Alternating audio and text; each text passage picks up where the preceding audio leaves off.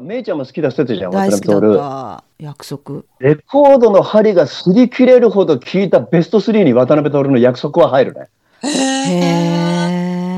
え。私もでも相当好きだったね。後に振り返ると何が渡辺徹の好きだったかなと思ったら俺声が好きだったの。あーあの人のどんな感じだっけな、声。でも歌うまかったよね、まあま俳優さんってみんなね、中村雅俊とかもそうなんだけあ。ど、うん歌を語るんですよ。渡辺徹もこう、中例えば、あの、小さな夢を唇にってメロディーなんだけど、うんこれをこう、うん言葉を置いていくように、うん。小さな夢を唇にってこう言葉を置いていってたよね。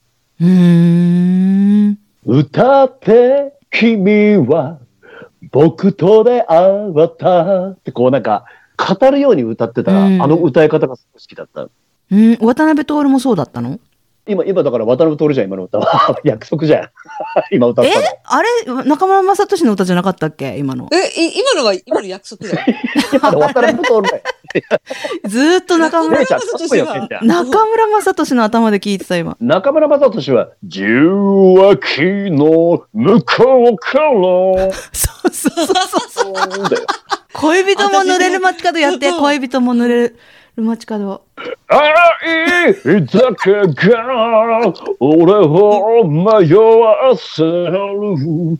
そんな感じ、そんな感じ。すごいね。イメージで、いきなりでもできちゃうんだね。織田裕二もね、あの人も俳優さんだからこう歌を語るようにあのうん歌ってたんですよね。小田裕二って何歌ってた？一番売れたの何？ララララ、サンバディトゥナイバネバネバネバネバネまあバネ言ったのはそれなんで、それ、それ覚えてる。俺がそのレコーディング見せてもらった時それはデビュー曲なの歌えなかったラブソングって曲だ。ティーンエイジの歌えなかった。ソングそうそうそうそうそう。だ歌えなかったラブソングを歌おう。あの日のままの場違いな。こういうこうなんあか、あ、そう、覚え、覚えてる覚えてるそ。デビュー曲じゃあ売れたんだね。私が覚えてるってことは。あの、歌えなかったラブソングはけそれなりに売れましたよ。ねえ、私が覚えてるってことそういうことだよ。で、なんかあの、おお金がないっていうドラマの主題歌はオーバーザトラブルだったよね。オーバーザトラボル、死んでもってね。俺の手を離すなだよね。なんか、お小田裕二ってでもう 歌が好きで歌ってるようには見えなかったっていうか、あんまり楽しそうに歌ってなかったっていうか、やっぱ俳優さんなんだなとか思ってたけいやど。歌大好きだった、大好きだった。あそうなんだただやっぱその、だからその歌えなかったラブソングの時っていうのってほら、東芝 EMI で、その後、今福ちゃんが言ったお金がないとか、うんあの、踊る大捜査線の曲の時ってもうレコード会社変わってて、プロデューサーも要はイコール変わっちゃうわけですよ。そしたらこう、歌い方も変えさせられちゃうじゃん。デビューしたところの小田裕二っていうのは歌を語ってたから、歌は上手くはなかったんだけど、すごい歌心があってすごい好きでしたね、俺。だからもうん踊る大捜査線の頃のう小田裕二の歌い方は俺あんま好きじゃないの。なんかこう、ちょっと、あの、明るく能天気で歌ってるじゃん。Somebody Tonight? そうそうそうそう。福ちゃん歌ララララルサンパレトナイみたいな感じでさ。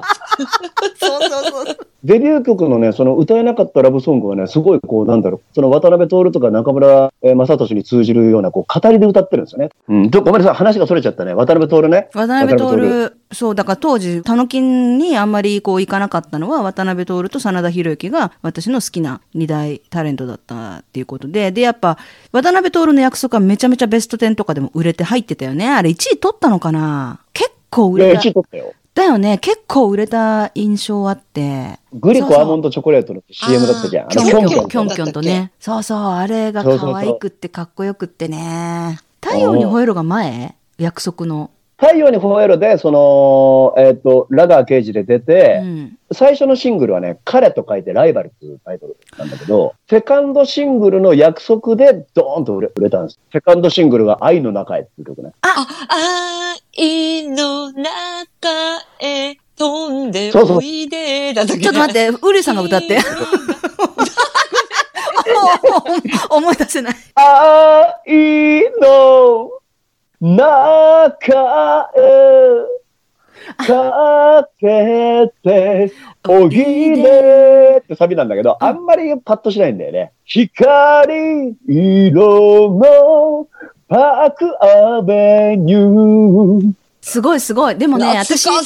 ねうんすごいね。よく覚えてるね、歌詞まで。先週だってね、カラオケ行ってあれ、渡辺徹全曲歌ったよ、俺。全曲って何曲 全曲ってな何曲ぐらい？何曲ぐらい全曲ってそんないっぱいある？今日渡辺徹の回になっちゃうな、これな。いいじゃん、いいじゃん。うん。約束とうん愛の中へは、そのキョンキョンとのグリコアーモンドチョコレートの CM、CM もあの続編になってた。草原の中でさ、キョンキョンチャリンコがパンクしてさ、渡辺徹が車であの、覚えてる。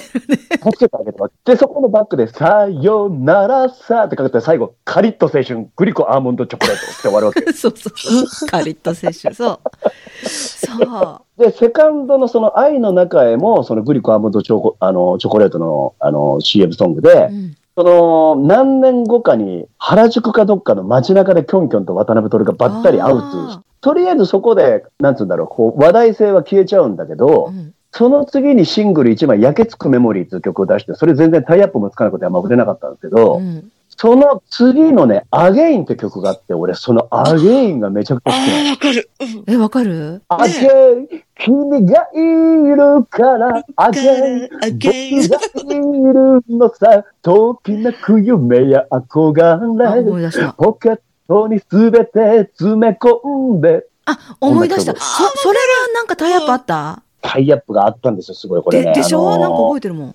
この曲が売れなかった理由っていうのがね、この頃から渡辺徹がちょっとあの、太り始めちゃったんですよね。あ要はや、約束と愛の中へは売れたんだけどあ。も、んアゲインでちゃんとタイアップで、これもグリコアーモンドチョコレートの CM で、さっき言ったキョンキョンと、確かね、ラグビーの試合かなんかで、渡辺徹がラグビーをやってて、キョンキョンがチアガールかなんかに出てる。これね、全部セットで YouTube にあるよ。本当？じゃあ、後で。でね、ノート用に。もうん。う、それで、あとね、これ絶対知らないと思うんだけど、うん。渡辺徹の Again っていう曲が、うん。映画の主題歌でもあったんですよ。渡辺徹主演の。知らね渡辺徹主演だけど、太ってる渡辺徹でしょ？え。もうそうそう、太りかけて、だからちょっと人気が下降気味になった時の渡辺徹で、夜明けのランナーっていう映画があったんですよ。風の中のあいつしかわかんないや。それドラマじゃん。ドラマだろ。郁恵ちゃんと出会ったやつだよね。あの、そうそうそうそう。で、あの、風の中のあいつはまだその夜明けのランナーとかアゲインの後なんだけど、映画館まで見に行ったのよ、夜明けのランナー。俺、渡辺徹大好きだったから。まあ、今まで見た邦画の中で一番つまんなかったね。ええ どういうストーリーかと言いますとですね、うん渡辺徹が渡米することになって、仲間が同窓会かなんかをやってるわけです。あ、同窓会じゃない、ごめんなさい、送別会。で、その送別会の場で、うん。その未練のある別れた彼女に連絡を取れって、それ確かに広広岡俊って覚えてない？俳優さん。あの人が石野真子の旦那さんだよね、元。そうそうそう、あのそうそうそう。ね？広岡俊かなんかなんかだと思うんだけど、ちょっとあの、あ、その短い人だよ。ね？顎が短い。そうそうそう。顎が短い人。逆三角形っていうの？顔が逆三の、ね？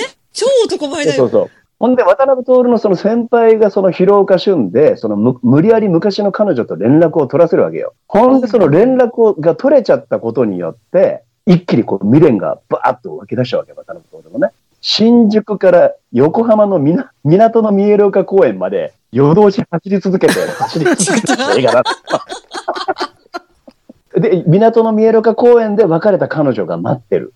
あ、確かね、スリかなんかにあって、そのお金が一文なしになっちゃうんだよね。最初は電車で行く予定だったのが。ほんで、公衆電話で港の見える丘公園に明け方の6時に待っててくれみたいな感じで、新宿から港の見える丘公園まで走っていくんだけど、その間にまたいろいろあるわけよ。ボコボコにされたりとか。ボコボコに。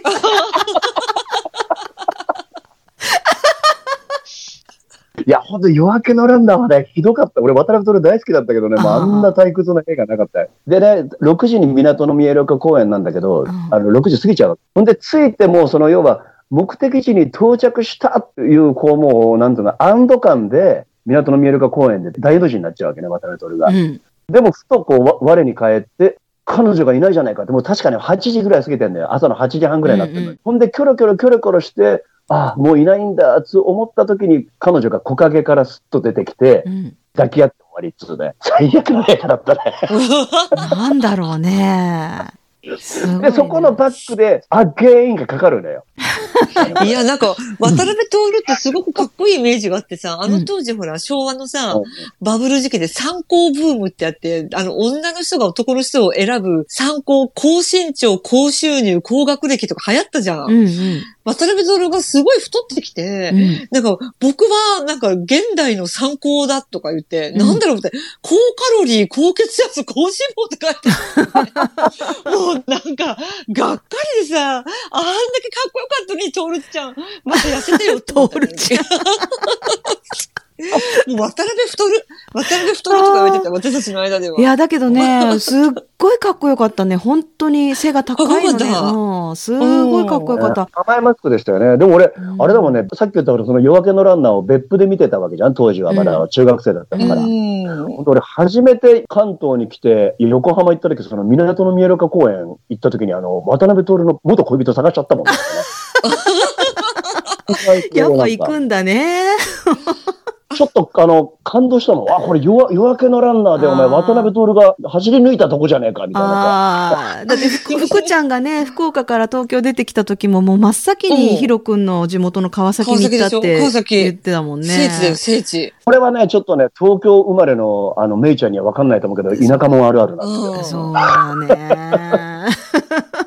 そうか。いや、渡辺徹、やっぱりもう約束以外あんまりネタとしては、やっぱ、マニアの人は、まあね、覚えてるだろうけど、私たち一般の人たちには約束がピークかね。あと、太陽に吠えるとね。太陽に吠えるとやっぱよく走ってたから、それでラガー刑事だったのかな、ラガー。ラグビーマンみたいな設定じゃないのあれって。そう、あれでも、あの、太陽に吠えるのに出演するために10キロぐらい、あの、ダイエットして出たらしいですよ。ああ、素晴らしい。うん。だだから逆に言うと、その、要は、あの、元に戻ったってことなんですよ。あの、いず、あその、そうだよね。夜明けのランナーのもともと太りやすい体質な元に戻っちゃった。もともと。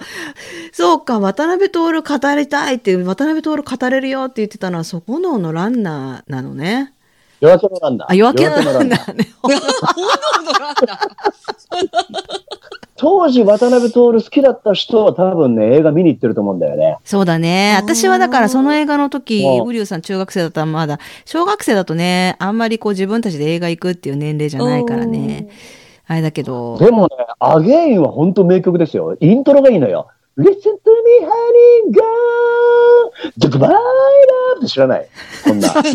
アゲインちょっと調べ。BC4 みたいなんだけど。BC4。Listen to me, honey, girl.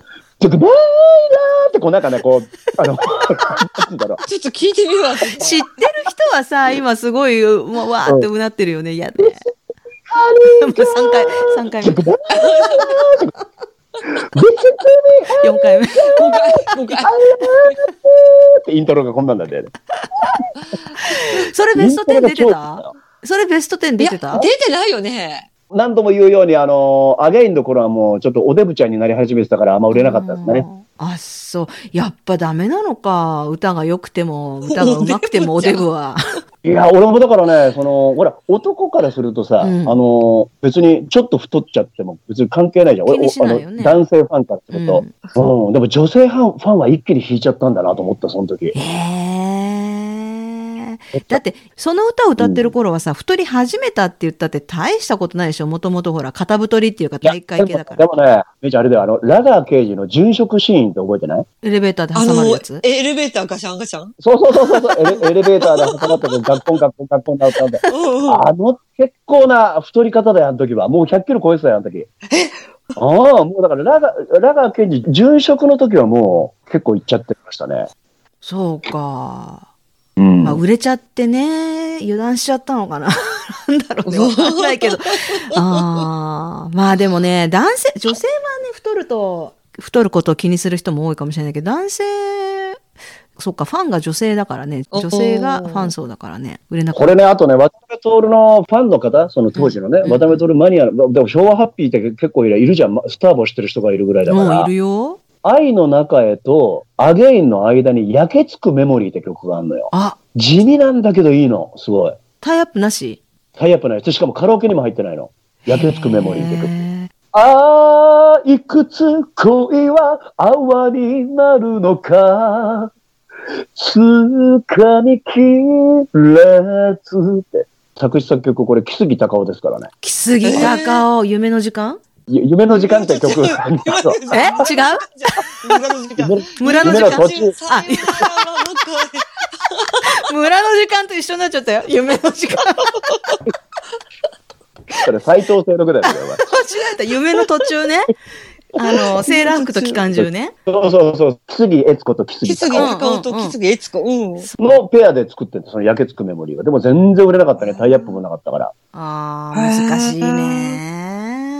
渡辺徹出尽くしました、俺。ありがとうございました。金ちゃんファミリーから、渡辺徹。渡辺徹に行き、で、ウリュウさんが言ってたあれ、ちょっと福ちゃんもうそろそろ時間がないけどさ、あれ教うんえてよ大丈夫よ。あれ、なんだっけ？刑事ドラマ？その、太陽にほえろからの延長で、刑事ドラマで俺、俺、昔からそのね、もう小学校2年か3年ぐらいの時なんだけど、うんうん。すっごいハマってて刑事ドラマ。刑事ドラマというかその俳優さんにハマっててね、歌手は西城秀樹。当時の、うんあの、俺のスターは西城秀樹。俳優さんのスターね、草刈正雄だったの。ああ。あドラマのタイトルが華麗なる刑事、刑事物があってですね。うんあ。はいはいはい。で、これ、このまたタイミングで喋るのもすごいなと思うんですけど、その、うん先日ほら、田中邦衛さん亡くなったじゃないですか。う。うんんうん。草刈正雄と田中邦衛さんが主演だったの、その刑事ドラマ。ほんでね、うん今まで誰も知らないの、俺今までこの話したことあるけど、俺。だだからちょっと、あの、もしかして昭和ハッピーで話せば反応があるかなと思って、っていうか、福ちゃん知ってる？あの、見てはないけど、うん会ってたのは知ってる。主題歌も草刈正雄が歌ってんの、その、華麗なる刑事の。うんうん。センチメンタルシティって曲なんだけど、その曲俺もう大好きで、で、草刈正雄も俳優さんだから、やっぱあの、歌が語りなんだよね。ああ。で、声も渡辺徹と同じように甘い声なんだ。だってあの顔に甘い声だったの。いや、草刈正雄ってでも完璧ハーフでしょ？ハーフハーフ日本人じゃないよね。うん。ちょっとそのセンチメンタルシティ歌っていいですか？うん、歌ってみて。高速道路を緩やかに一つ季節が過ぎてゆくって知らないよね。でもいい歌だねあ。うんい。い歌、うん。すっごいおしゃれな曲なんよ。これ YouTube にあるんですよね。すごい、それだってそう70年代でしょ？うん、70年代でおしゃれね。77年とかだと思う、多分。これね、この話を共有できる人が俺の人生でまだ一人もいないんですよ。ほんでね、三菱、車の三菱ね。うん。三菱のギャラン、ギャランってあるじゃん。わかる。ギャランラムダっていうのがね、あの、発売されたばっかりで、うんやたらとそのギャランラムダがその、その刑事ドラマのシーンにクローズアップされて出てくるわけです。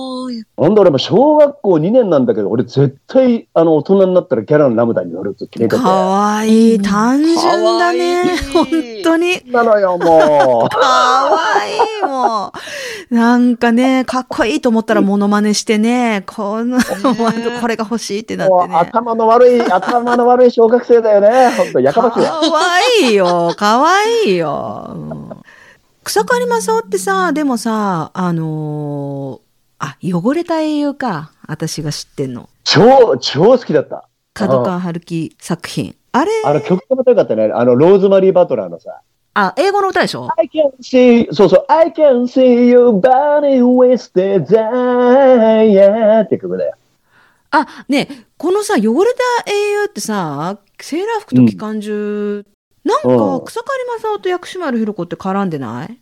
絡んでるかどうかわかんないけど、同じ角川春樹お事お同じ務所だから角川っていうやつだだじゃないそですか。れでかな、うんうんなんか一緒に覚えてわあ、る。汚れてる懐かしいな。ねえ姉ちゃんすごいね。いや、今でももう草刈正雄といえばっつって私はそれがやっぱ一番最初に出てきたかな。あとだってあと、鞍馬天狗っていうドラマやってたよね。プラモテープで嵐勘伊藤司あ伊藤司と一緒に出てて。伊藤司人形？人形の歌だっけ？なんだっけ？伊藤司。少少女人形。少女人形人形の歌。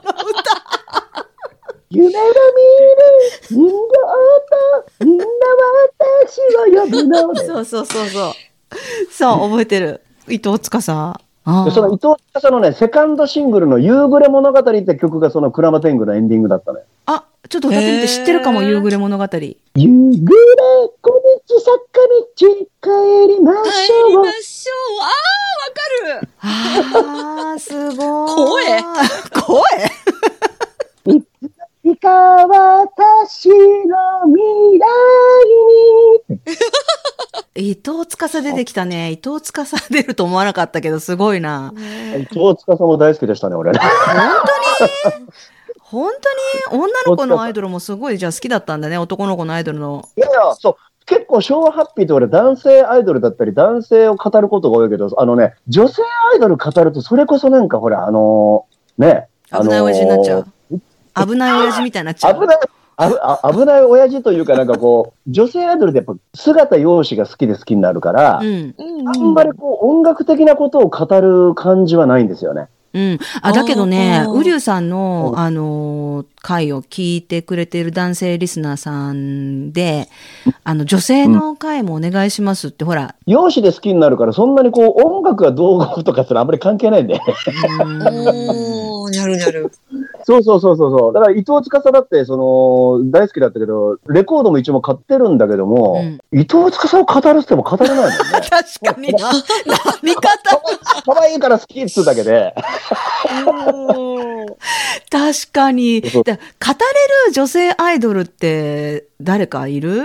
まあ、松田聖子とかか。キョンキョンとか、あ菊池桃子。菊池桃子も語れる？菊池桃子は語れるね、多分ね。あ、じゃあ今度さ、次の時はさこ、いいな。女性アイドル系をちょっと中心にいろいろ雑そうです談。秀樹と桃子絡んでなかったっけ？秀樹と桃子は絡んでる。それ河合直子、河合直子。あ、そうだ、河合直子。桃子は誰と絡んでたんだっけ？石川秀美だよね。あ、石川秀美か。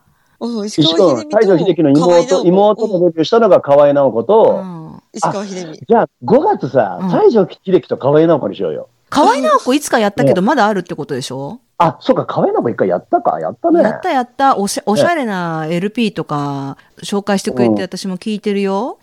私、この間、郷ひろみの、なんか知らないけど動画で流れてきて、郷ひろみの二谷ゆりえとの結婚式の名スピーチっていう動画が流れてきて見たら、お葬式みたいなの知ってるあれ？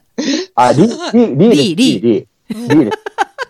リーのお。葬式？決して、お決して順風満帆に今日までみたいな感じで今日まで過ごしてきてるんじゃないです。レータッチレースってやつですよ。やめ決して順風満帆に今日まで。で、で、真似できないけどさ、こういうヒロミ号は。でもやりたいことはわかる。決して順風満帆に今日まで過ごしてきたわけではないか。そうそうそう。前ちょっと昭和ハッピーで話したと思うけど、あの、ザ・ベスト10とか全部辞退して、あの、うんうんなんかちょっとおかしくなってた時期がその時期なんですよ。西城秀樹は抱きしめてジルバで、うんヒロミ号はあの、ケアレスビスパー出したんだけど全然売れなかったって話したじゃん。そのあたりだね。すごいよ、ああの結婚式のスピーチ、お葬式みたいだし、決して順風満帆じゃなかったっつって、松田聖子、3年前に僕は大きな別れをしてとか言って、松田聖子の話題を急に出すみたいなさ。なんかね、やっぱね、うんこれ、好みの問題だからいろいろ意見はあるんだけど、もう本当に雑談、もう私たちのぐっちゃ、ぐっちゃぐちゃなのが好きな人もいれば、特集するのが好きな人もいれば、いろいろなんだけど、でも前回の、やっぱぐちゃぐちゃ感が面白いよね、前回の。あのぐちゃぐちゃ感が俺好きだよな、昭和ハッピーはぐ。ちゃぐちゃにしようとしてるわけじゃないんだけど、なっちゃうんだよね。うんねど、どこに飛んでっかわかんないっつうね。誰も狙ってなんかあの感じが、うんメイちゃんのね、うん最後の方にさ、うんあの、今日このまま終わっちゃっていいっつったじゃん。うん。であれが超面白かったの。今日このまま終わっいやもう本当にあの、そのもうぐちゃぐちゃ感を楽しんでくれてるっていうか、あのぐちゃぐちゃ感はね、やっぱね、他の人に真似できないって言われるよ、よく。話すことを決めてないからこそ起こりうることでね、結構ポッドキャスターさんたちみんなね、大変な思いして台本というか、まあ一応その日に話すことぐらいは決めている人がほとんどみたいなんだけど、うん何にも決めてないところにまたね、サプライズがあるっていう感じだね、私たちもああ、そうだね。ね。うん一人のリスナーとして聞いてるときは、なんか、前回のあのごちゃごちゃ感が俺一番好きです、ね。あ、もうこれぞ昭和ハッピーって感じ。本当にすみませんって感じだけどね。もうね、これ、最後の最後にもうなんかぐちゃぐちゃになったから、めいちゃんが、もうこのまま終わっちゃっていいって。最高だよ、最高あれ。本当にもう。